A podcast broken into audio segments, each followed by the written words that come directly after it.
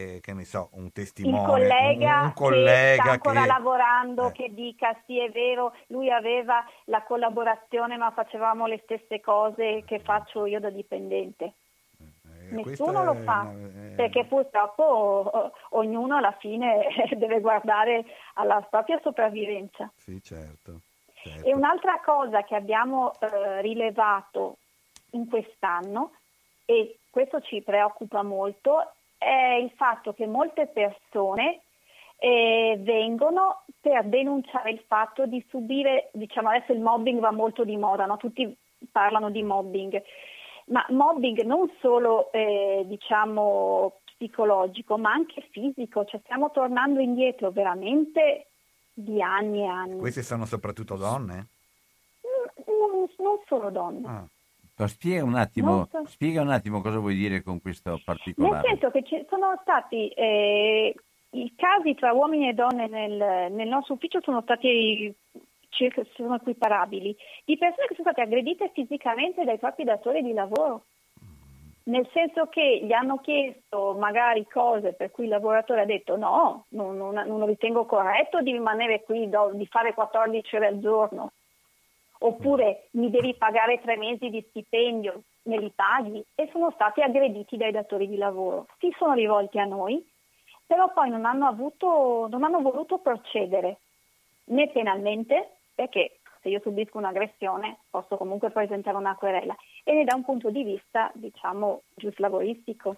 D'altronde il problema è quello delle prove eh, che è sempre più eh, difficile, sì, quando esatto. I tuoi colleghi sono anche loro magari a tempo determinato o comunque insomma esatto. Devono mantenere sono... la famiglia. Ci sono, ci sono due o tre situazioni.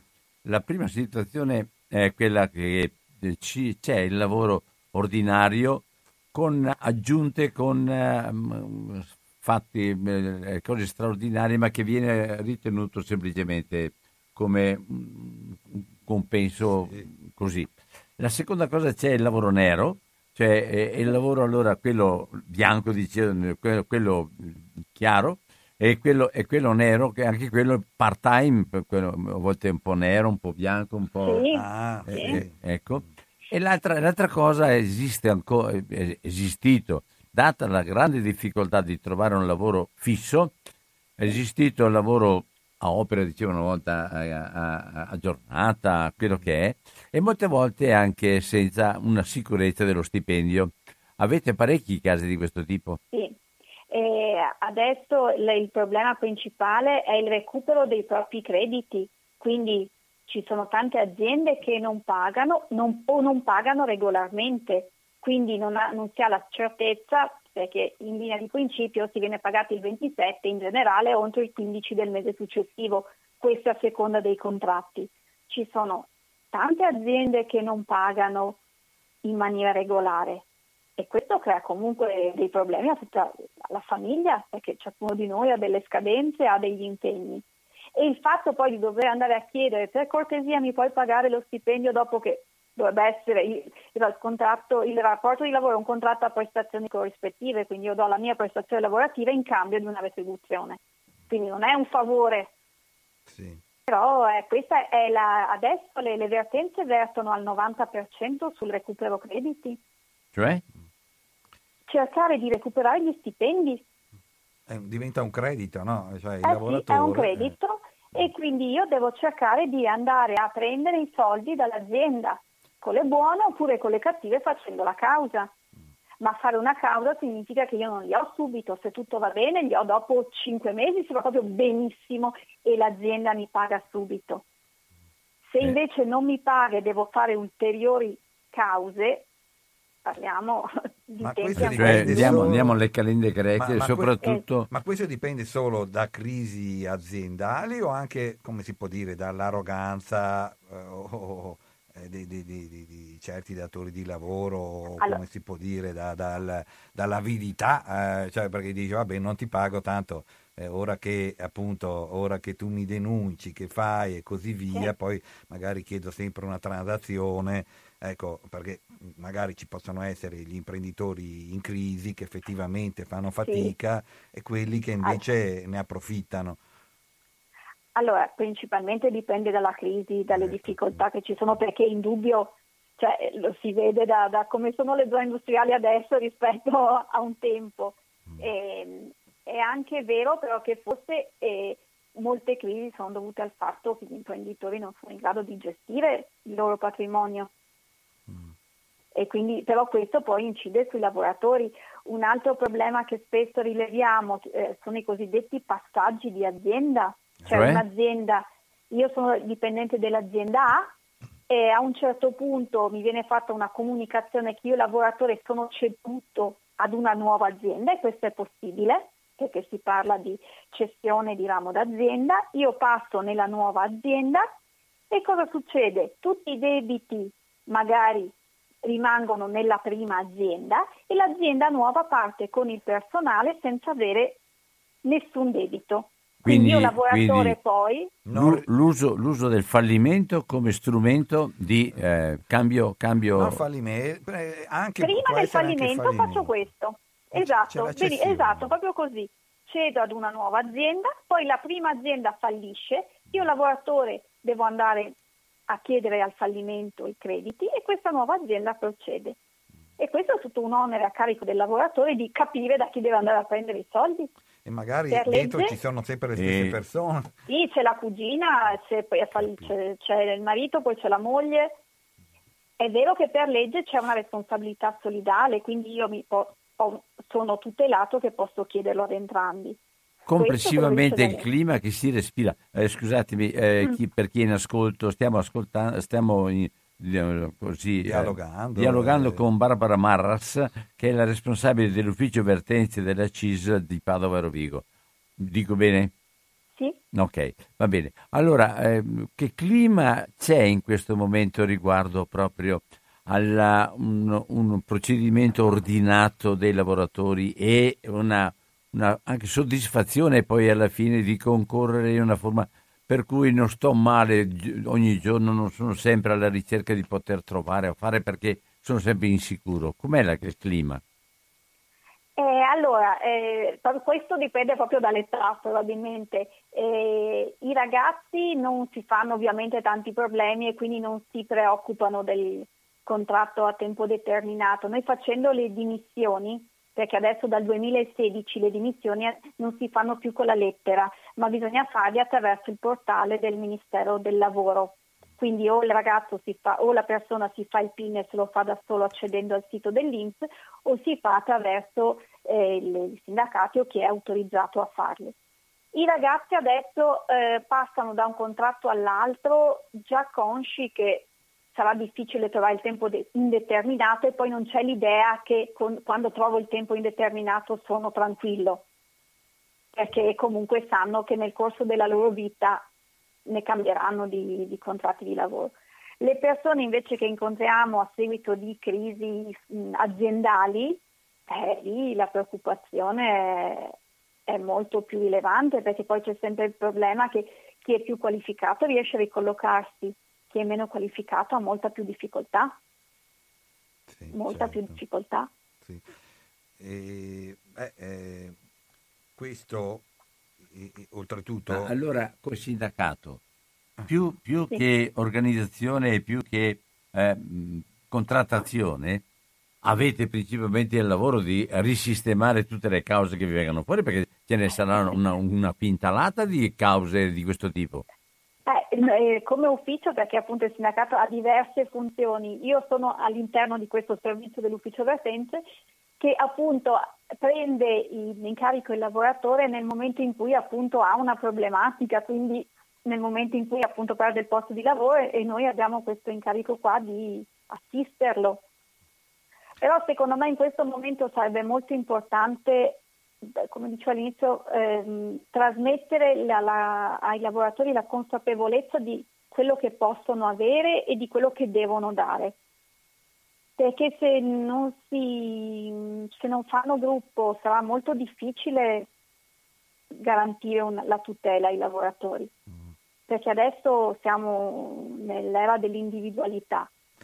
Sì, soprattutto e i quindi... ragazzi forse non hanno, sì. Sì, hanno un approccio al lavoro di tipo individuale, forse, ah. ma, però ci sono ragazzi che magari possono permettersi anche il tempo indeterminato e il lavoretto o comunque il lavoro un po' sottopagato, perché magari hanno ancora i genitori e, e non pensano assolutamente di mettere su famiglia, come si diceva una volta, ecco.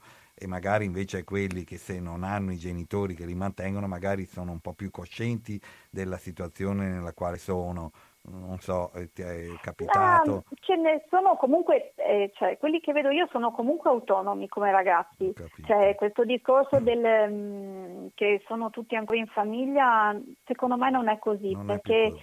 hanno...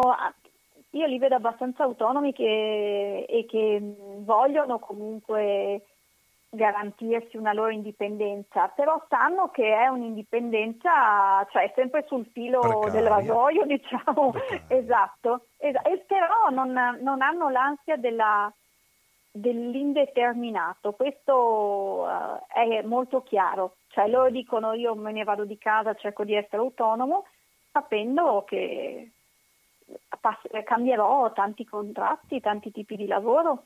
Una volta si entrava in un settore e si rimaneva lì fino alla pensione, entravo nel commercio e rimanevo nel commercio, adesso si fanno due anni nel commercio, due anni nel tessile, un anno nell'edilizia. Mm. E questo sono però molto più flessibili. Grossi problemi sociali adesso. Eh, eh. Il lavoro ha a che fare anche con la famiglia o, o ha a che certo. fare anche con i figli che uno vuole fare? Eh, evidentemente certo. insomma farli a venticinque, farli a trentacinque o farne uno invece di due, questo comporta sì. una eh, decisione, sì. una scelta sulla propria vita. Ci sono, eh, sì. ci sono persone, sono molte le persone che non hanno particolari competenze e quindi che hanno uh, generalmente lavori abbastanza generici, pulizie e altre cose, che eh, ricevono, hanno contratti di due ore, tre ore a settimana, di qua, di là.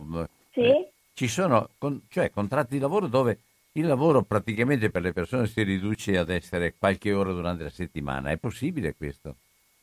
Eh sì, sì, questo succede molto nell'ambito ad esempio delle pulizie. Esattamente. E quindi ci sono queste persone che fanno tre ore alla settimana e magari un'ora da una parte, un'ora dall'altra. Eh, sì. E lì è uno dei settori, insomma... È uno dei problemi grossi maggior... del mondo del lavoro questo. Moltissimo, moltissimo, perché poi... Al, perché non garantisce, fine... non è né carne né pesce, perché non, esatto. gar- non garantisce la vita da una parte e, e, e, e, e nello stesso tempo non, non permette di poter, non so, fare altro tipo di lavoro, altri, altri contratti diversi di questi qua. Non lo so, io vedo, vedo che ci sono molte, molte persone, quelle che non hanno particolari... Sì. competenze e sono tante e sono tante sono proprio tante sì. eh, mi risultava che i contratti con eh, a tempo determinato con poche sì. ore eh, arriviamo sì. a, a quattro cinque come dicevi tu, rappresentino ormai quasi il venti trenta per cento dei contratti a tempo determinato, cioè eh, praticamente, e questo è anche un problema di consenso, perché uno perché siccome uno che lavora tre ore a settimana è considerato dalle istituzioni europee anche un occupato, però se tu vai a chiedere a questo che lavora due o tre ore a settimana, lui ti dirà che è disoccupato, cioè il, il punto di vista è completamente diverso, è un problema di consenso. Uno magari crede di aver creato tanta occupazione e quindi dico beh adesso mi votano perché eh, c'è tanta occupazione, ma se questi lavorano tre ore, cinque ore a settimana, sono instabili, eh, si, non si considerano dei veri occupati e, e non sono certo soddisfatti e contenti della loro situazione. Quindi dire ho creato un milione di posti di lavoro ma sono di così scarsa qualità eh, pone un problema di consenso democratico, diciamo, all'interno del paese. Sì, assolutamente, assolutamente. Eh, però è vero che loro sono considerati occupati, anche il fatto ehm, di avere eh, questi diversi contratti anche con aziende differenti, perché io faccio tre ore da una parte, eh, sì. eh, due ore dall'altra, poi crea nel lavoratore anche il problema, tutto il problema dell'aspetto fiscale, nel senso, queste persone già prendono pochi soldi e corrono da una parte all'altra, poi hanno da un punto di vista tecnico magari anche più di una certificazione unica, un C U D, e quindi sono costretti a fare la dichiarazione dei redditi per conguagliare, diciamo, le loro tasse. Si devono mettere insieme i redditi. Eh, devono mettere insieme i redditi. Avrei un'altra, in... un'altra curiosità. In una situazione così globale, dove ormai la produzione e anche la tras- trasformazione del mercato si sono eh, a livello globale, che tipo di rapporti ci sono fra stati e condizioni? I, i regolamenti e le leggi sul lavoro sono abbastanza omogenei a livello internazionale, per cui facciamo de, de, abbiamo un, una possibilità di, di oppure le concorrenze e le altre e, e, e le modalità, i costo, gli stipendi eccetera hanno una grande diversità, per cui eh, a volte è proprio una grande confusione che abbiamo proprio con lavoratori che hanno a che fare con rapporti internazionali. Diciamo che noi a livello europeo tutte le nostre leggi sono conformi alle direttive europee. Che sono tanto per essere, quindi... tanto per fare un esempio anche dentro, dentro l'Europa stessa, prima in partenza Antonio ha detto in Francia lo stipendio è di millecinquecento euro per quanto riguarda il, il, il, il lavoro normale di una persona.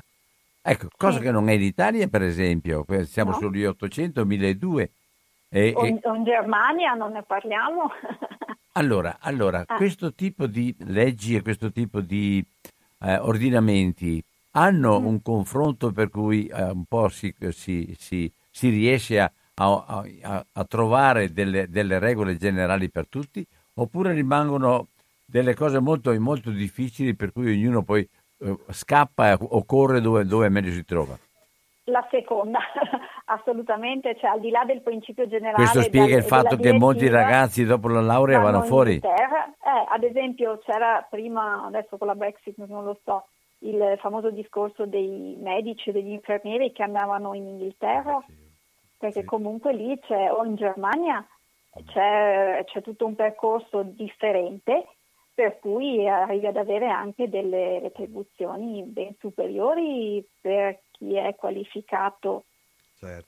E, però non è solo per chi è qualificato, perché è una catena evidentemente, perché se sì, un sì. medico è pagato eh, eh sì, io sì, mia figlia è, è che è pagata, esatto. adesso non voglio dirlo, ma è, insomma è, è pagata come un professore e così via nei, nei primi anni, e vede che dalle altre parti è pagata molto di più, ma è un problema di confronto, perché a un certo punto eh, è interesse di chiunque che un medico venga pagato bene, se è pagato bene anche all'estero, perché è, è, è, un, è conseguenziale. Se un medico è pagato poco, eh, l'infermiere sarà pagato ancora meno e la donna delle pulizie ancora meno, e si arriva a stipendi da lavoratori poveri che non ti danno la dignità, perché è, è, è un confronto evidentemente. Se il professore è pagato, chiamiamo, diciamo, milleseicento, eh, il bidello è pagato millecento, e, e, e dopo si arriva a quelli a tempo determinato, alla, alla commessa e così via, che davvero non tirano più su uno stipendio eh, che, che ti dà la possibilità di programmare una vita. Sì, sì, sì, sì. Eh, sì. Purtroppo non c'è uniformità in Europa, mm. perché appunto ognuno può applicare il proprio diritto e su, alla base di questo, sempre nel rispetto delle normative generali, quindi dei principi generali, però poi non abbiamo un'uniformità in questo senso. Senti Barbara, fino a questo momento abbiamo dialogato soltanto tu, Antonio e io. E questa è una radio invece che è sollecita, ed è importante che tutte le persone che sono in ascolto possano interferire, ma non abbiamo i mezzi per fare questo. Io ti faccio una piccola proposta, adesso che ti ho ascoltato durante questo tempo, di, per più di mezz'ora qua insieme.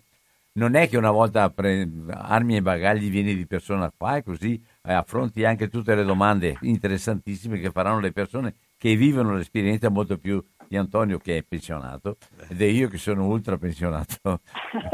sono Grazie un, mille, un baby sono onorata. Allora, sì, allora sì, sì, abbiamo parlato, io, io interromperei per lasciare spazio anche a, a, alle persone che stanno in ascolto, sono in ascolto, perché eh, credo che la radio abbia valore proprio per la circolazione di tutte le cose, le, le informazioni che abbiamo.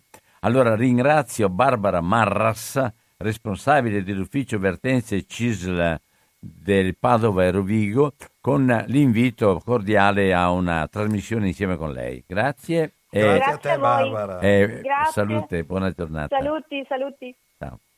Allora, eh, avete sentito, le telefonate sono aperte.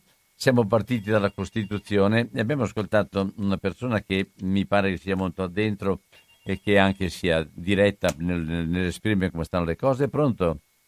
Ciao Albino, sono Piero di Padova. Eh, Piero, sapevo che ieri ti fa presto però, eh. Sì, vai. Amico, comunque non ho fatto il prete tutta la vita che ho lavorato. Eh, te, te, a me mi sa che ti hai fatto il prete perché ti, che la, la, la, la, la, proprio la fissa, vai tranquillo dai. No, amico, la fissa è dirti robe che dice, mi trovo con decine di persone e fatalità e pensa come me. Eh, certo, se te parli con un pensionato di ottanta anni è un'altra cosa. Eh, volevo dire questo. Eh, ho sentito la sindacalista, eh, condivido, eh, ho sentito una persona intelligente che ha fatto dei discorsi assennati, logici, dentro le, le, le logiche giuridiche. Però alla fine giriamo intorno al problema principale. Cioè, il problema che cos'è?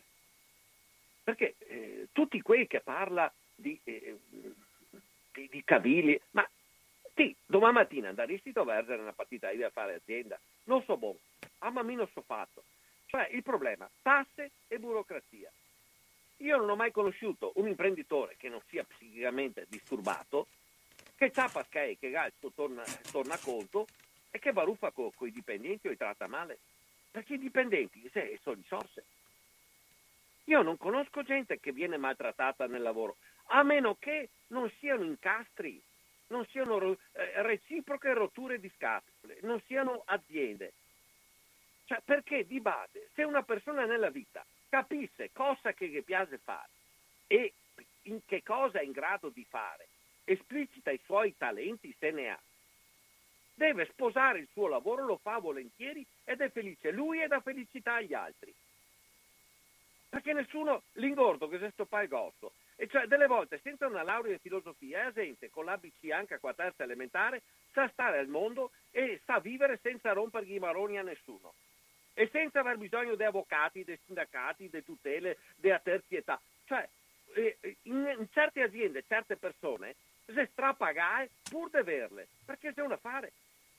Cioè, eh, parliamo di burocrazia e dei costi eh, aggiunti. Io ti dico solo una cosa, ma come fa un paese con nove milioni di pensionati baby che non se andà in pensione per andare a mamma vecchia o, o a un fratello malato? Si andà in pensione per lavorare venti anni, trenta anni in nero e fare che concorrenza alla gioventù. È un commercialista che non l'ha mai vista. E ti, ti, ieri hanno fatto vedere una trasmissione de, de, de, dell'Inps che paga milioni di affitto per l'Inps e ha migliaia di appartamenti di immobili in stato di abbandono. Io l'anno scorso ho cercato di comprare un piccolo immobile dell'I N A I, mi pareva da essere dentro un film di Totò, mi pareva da essere, da essere con Gasman, Totò, e co, cioè, o te che fai spuare i denti o se no te dici vabbè, questa è l'Italia. Cioè io sento parlare voi, no? È sempre, ma quello è maltrattato, ma quello così, ma, ma, ma chi sei che te maltratta? Se non te rompi e vai a nessuno, chi sei che te maltratta? La gente si incazza proprio perché c'è uno che ha voglia di lavorare e fa, e vedere della gente che fa fanea, che aspetta il ventisette. Quanti sindacalisti conosci che hanno fatto azienda? Mica ne conosco uno che ha figlio che ha aperto un bar e che ha detto mi raccomando, sai tutti gli scontrini, dopo un anno dopo che il doveva dare che schei a Fioa perché non no, no, eh, la figlia era brava, la location era buona, il bar andava, ma oggi come oggi c'è una tassazione che se uno sta alle regole chiude nel giro di un anno e se magna quello che ha. Cioè oggi c'è una legalità fondata sull'illegalità per creare uno stato di polizia, per avere un establishment che comanda, perché quei che ha un certo partito non è quei che ha il calice e manca e lavora, che a sessanta anni si finì o si incassa come me quando chi parla, e si sente che alla fine che sembra che di essere tutelato, lo Stato mi deve, io mi deve, io ho diritto a questo, appena chi ha un diritto chi ha subito burocrazia, il Cesar e il cavilla tutto. Buono. Grazie, buona giornata anche a te Piero. Vai Antonio, vuoi commentare oppure? Ma, eh, diciamo che ci sono questi casi, ci sono i casi di imprenditori che si comportano bene, di lavoratori che si comportano bene, ci sono anche i casi eh, di imprenditori che si approfittano e ci sono i casi di lavoratori che si approfittano. Dopo questi sono i casi concreti, i casi particolari. Io, evidentemente... no, le esperienze che ognuno ha poi diversificano un po'. Sì. Pronto? Buongiorno. Ah, Luigi, ciao. Sa quant'è il reddito legale come quello in Francia ma in Bulgaria? Mm. È di un euro e ventiquattro l'ora, perché eh, è facile parlare di redditi in Francia ma è più difficile parlare di redditi in Bulgaria. Bulgaria il reddito, sempre il reddito minimo, quello legale, è di un euro e ventiquattro. Io sono contrario a, alla forma di un reddito stabilito per legge, ma ci sono due parole, una il suo ospite ha detto colleghi e una quella che, ha, che avete interpellato per telefono ha detto oggi si vive nel mondo dell'individualità.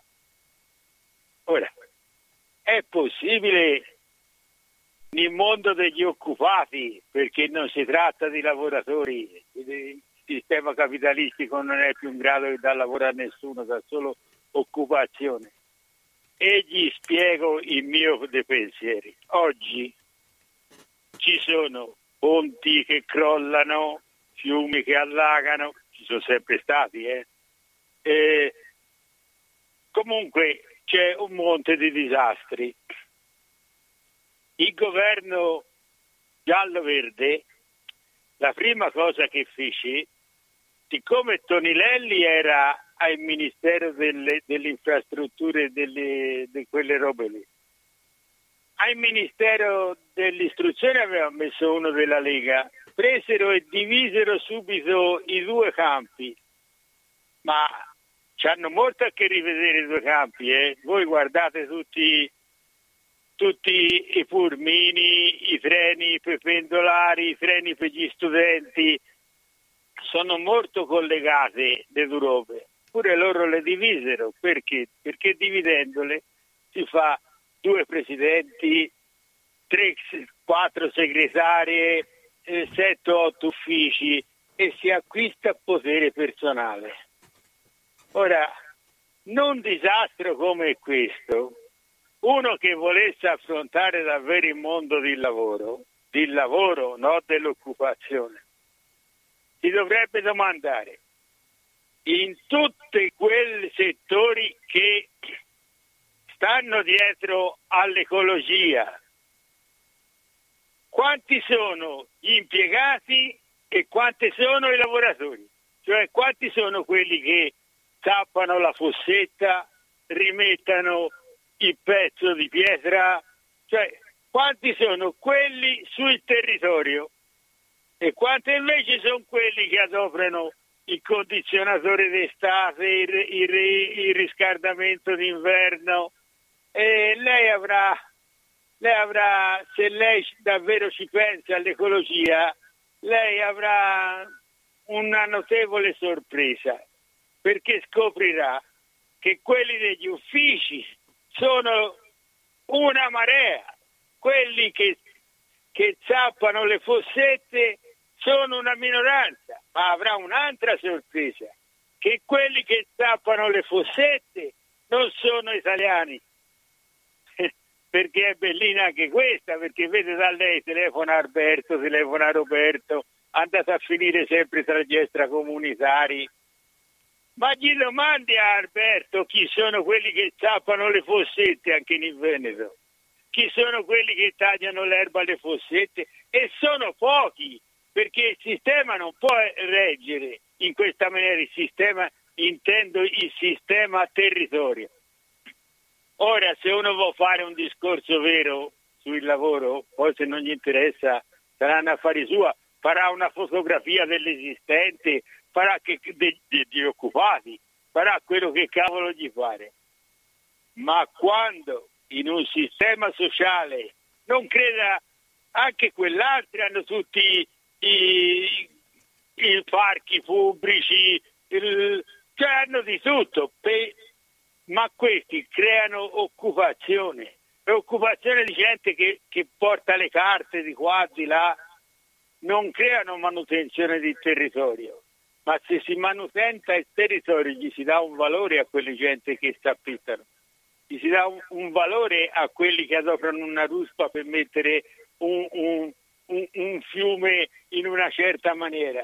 Si capisce che chi ha fatto un'opera pubblica e ha distrutto più di cento ar- metri di argine l'ha fatto per i sordi. Buona. E questo non si deve fare. Sì, sì, io sono buono, stia tranquillo, sono anche tranquillo, anche perché ho, ho davvero finito. E per quello? Se questa situazione che crea questo tipo di situazione di potere, se lo faccia dire al suo ospite, che è un sindacalista, che cosa crea?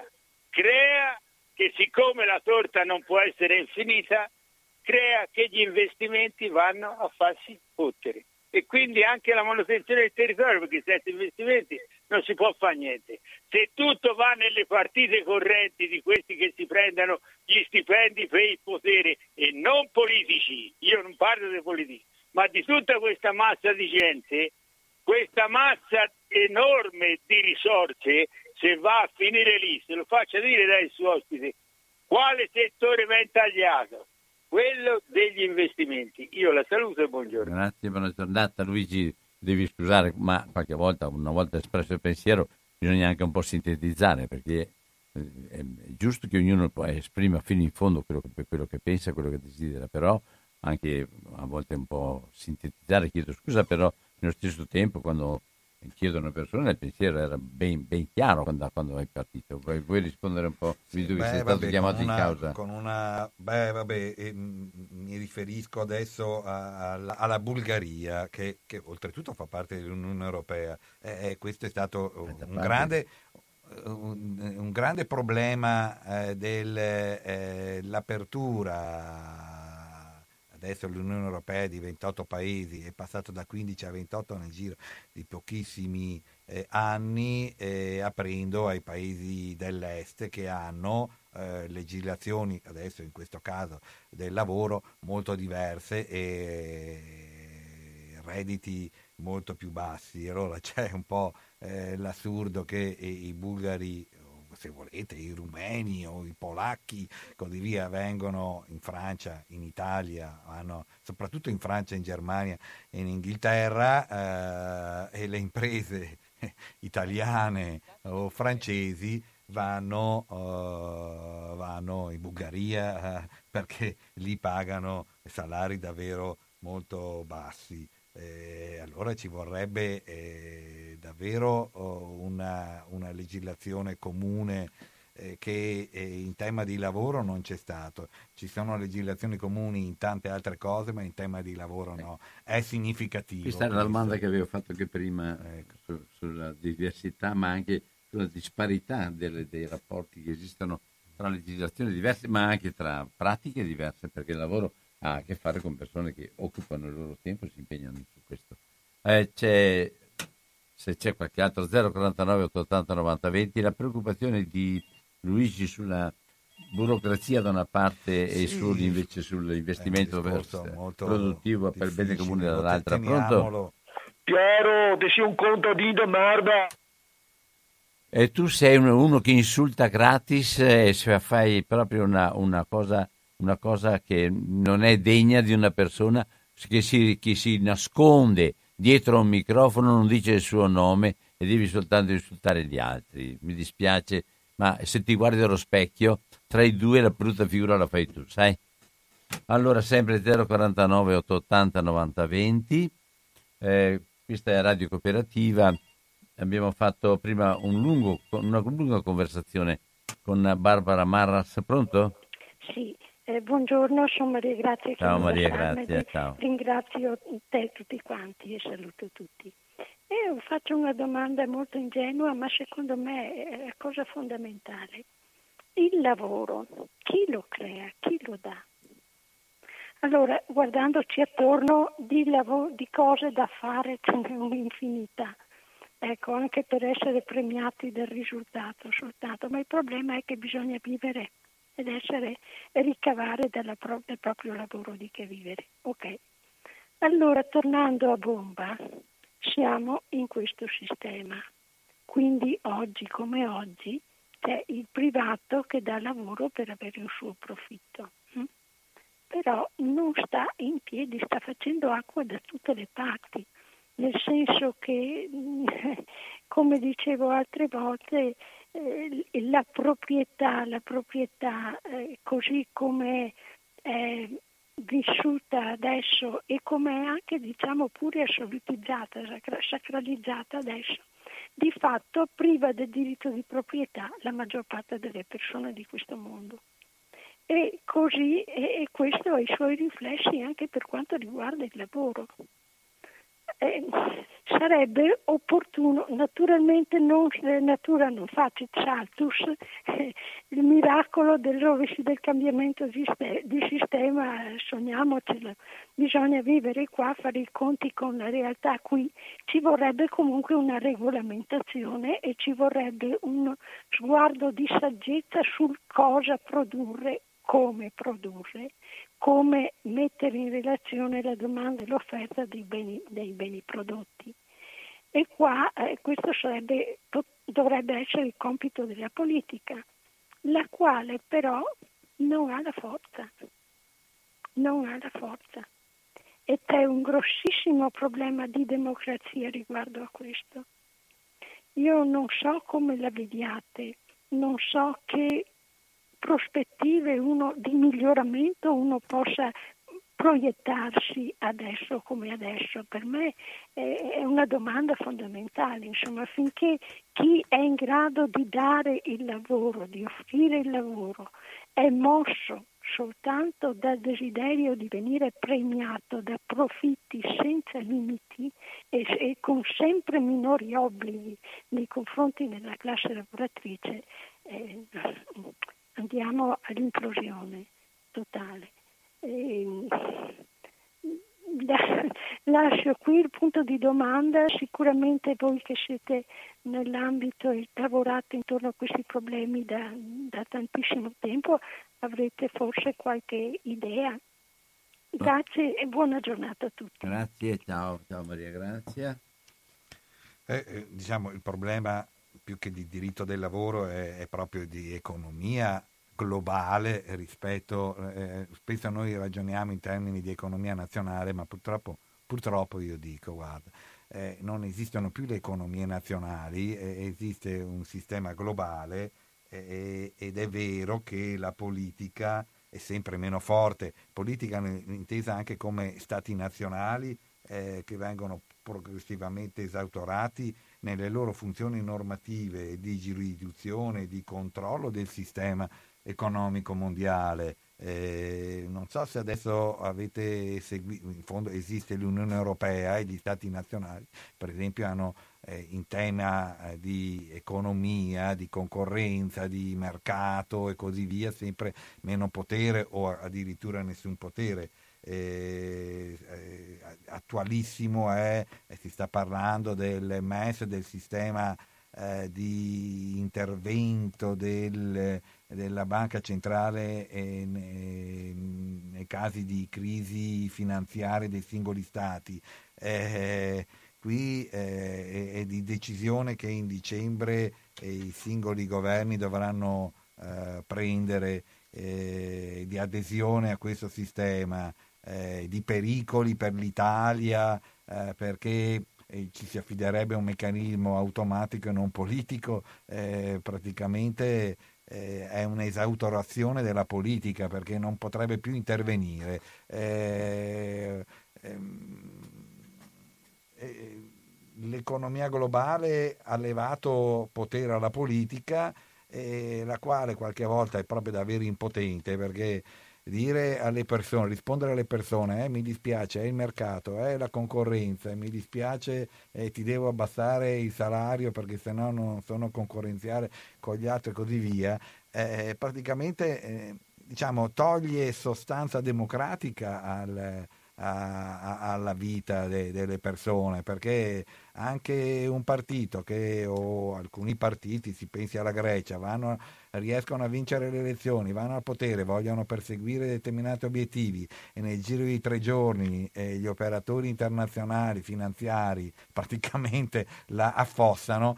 eh, la democrazia non esiste più, la politica non ha più la possibilità di programmare il futuro delle persone, ma lo fanno, e eh, forse è d'accordo Maria Grazia, qualcosa come al massimo duecentomila operatori finanziari nel mondo che decidono facilmente le sorti la del paese. Maria Grazia pone un problema molto specifico, Antonio, e cioè come è possibile uh, collegare e mette, mettere insieme l'interesse personale di chi in, uh, come dire sì, sì.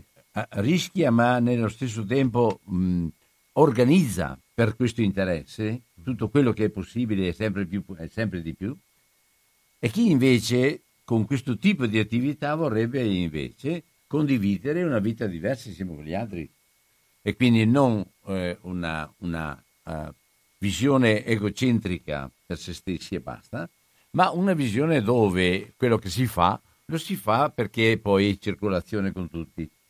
Allora la, la, la contraddizione che viviamo, questa è la contraddizione capitalista, ma la, le contraddizioni che noi viviamo proprio col diritto di proprietà assoluto che viene affermato tante volte, e con, poi anche con una regolazione e una modalità di, eh, come dire, di servizio, di, di, del lavoro a, alla persona con uno stipendio adeguato, ecco, queste, queste contraddizioni diventano sempre quelle che poi fanno, fanno purtroppo fanno eh, sbilanciare le, le, le, i rapporti che noi abbiamo. Ci, non c'è solo diversificazione, c'è differenziazione, ma c'è anche molte volte una... una... Ma secondo me è, è, tutto comincia a partire, come si può dire, alla fine degli anni ottanta, primi anni novanta, con la mobilità dei capitali.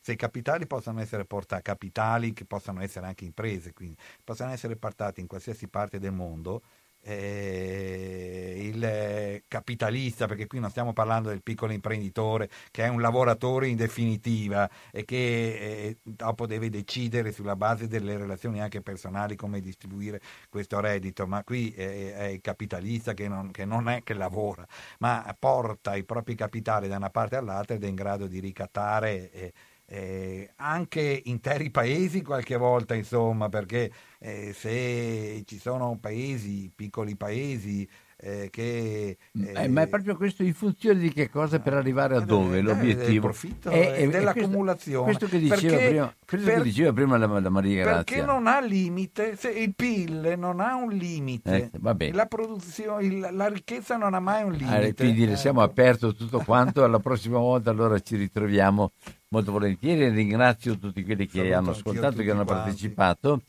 E a risentirci, ciao a tutti, in modo Saluto. particolare un ringraziamento ad Antonio, il tuo cognome è Schiraldi, eh, e poi alla mm, Barbara. La Barbara Marras. Bene, grazie e grazie buon pomeriggio a tutti, a tutti quanti, ciao.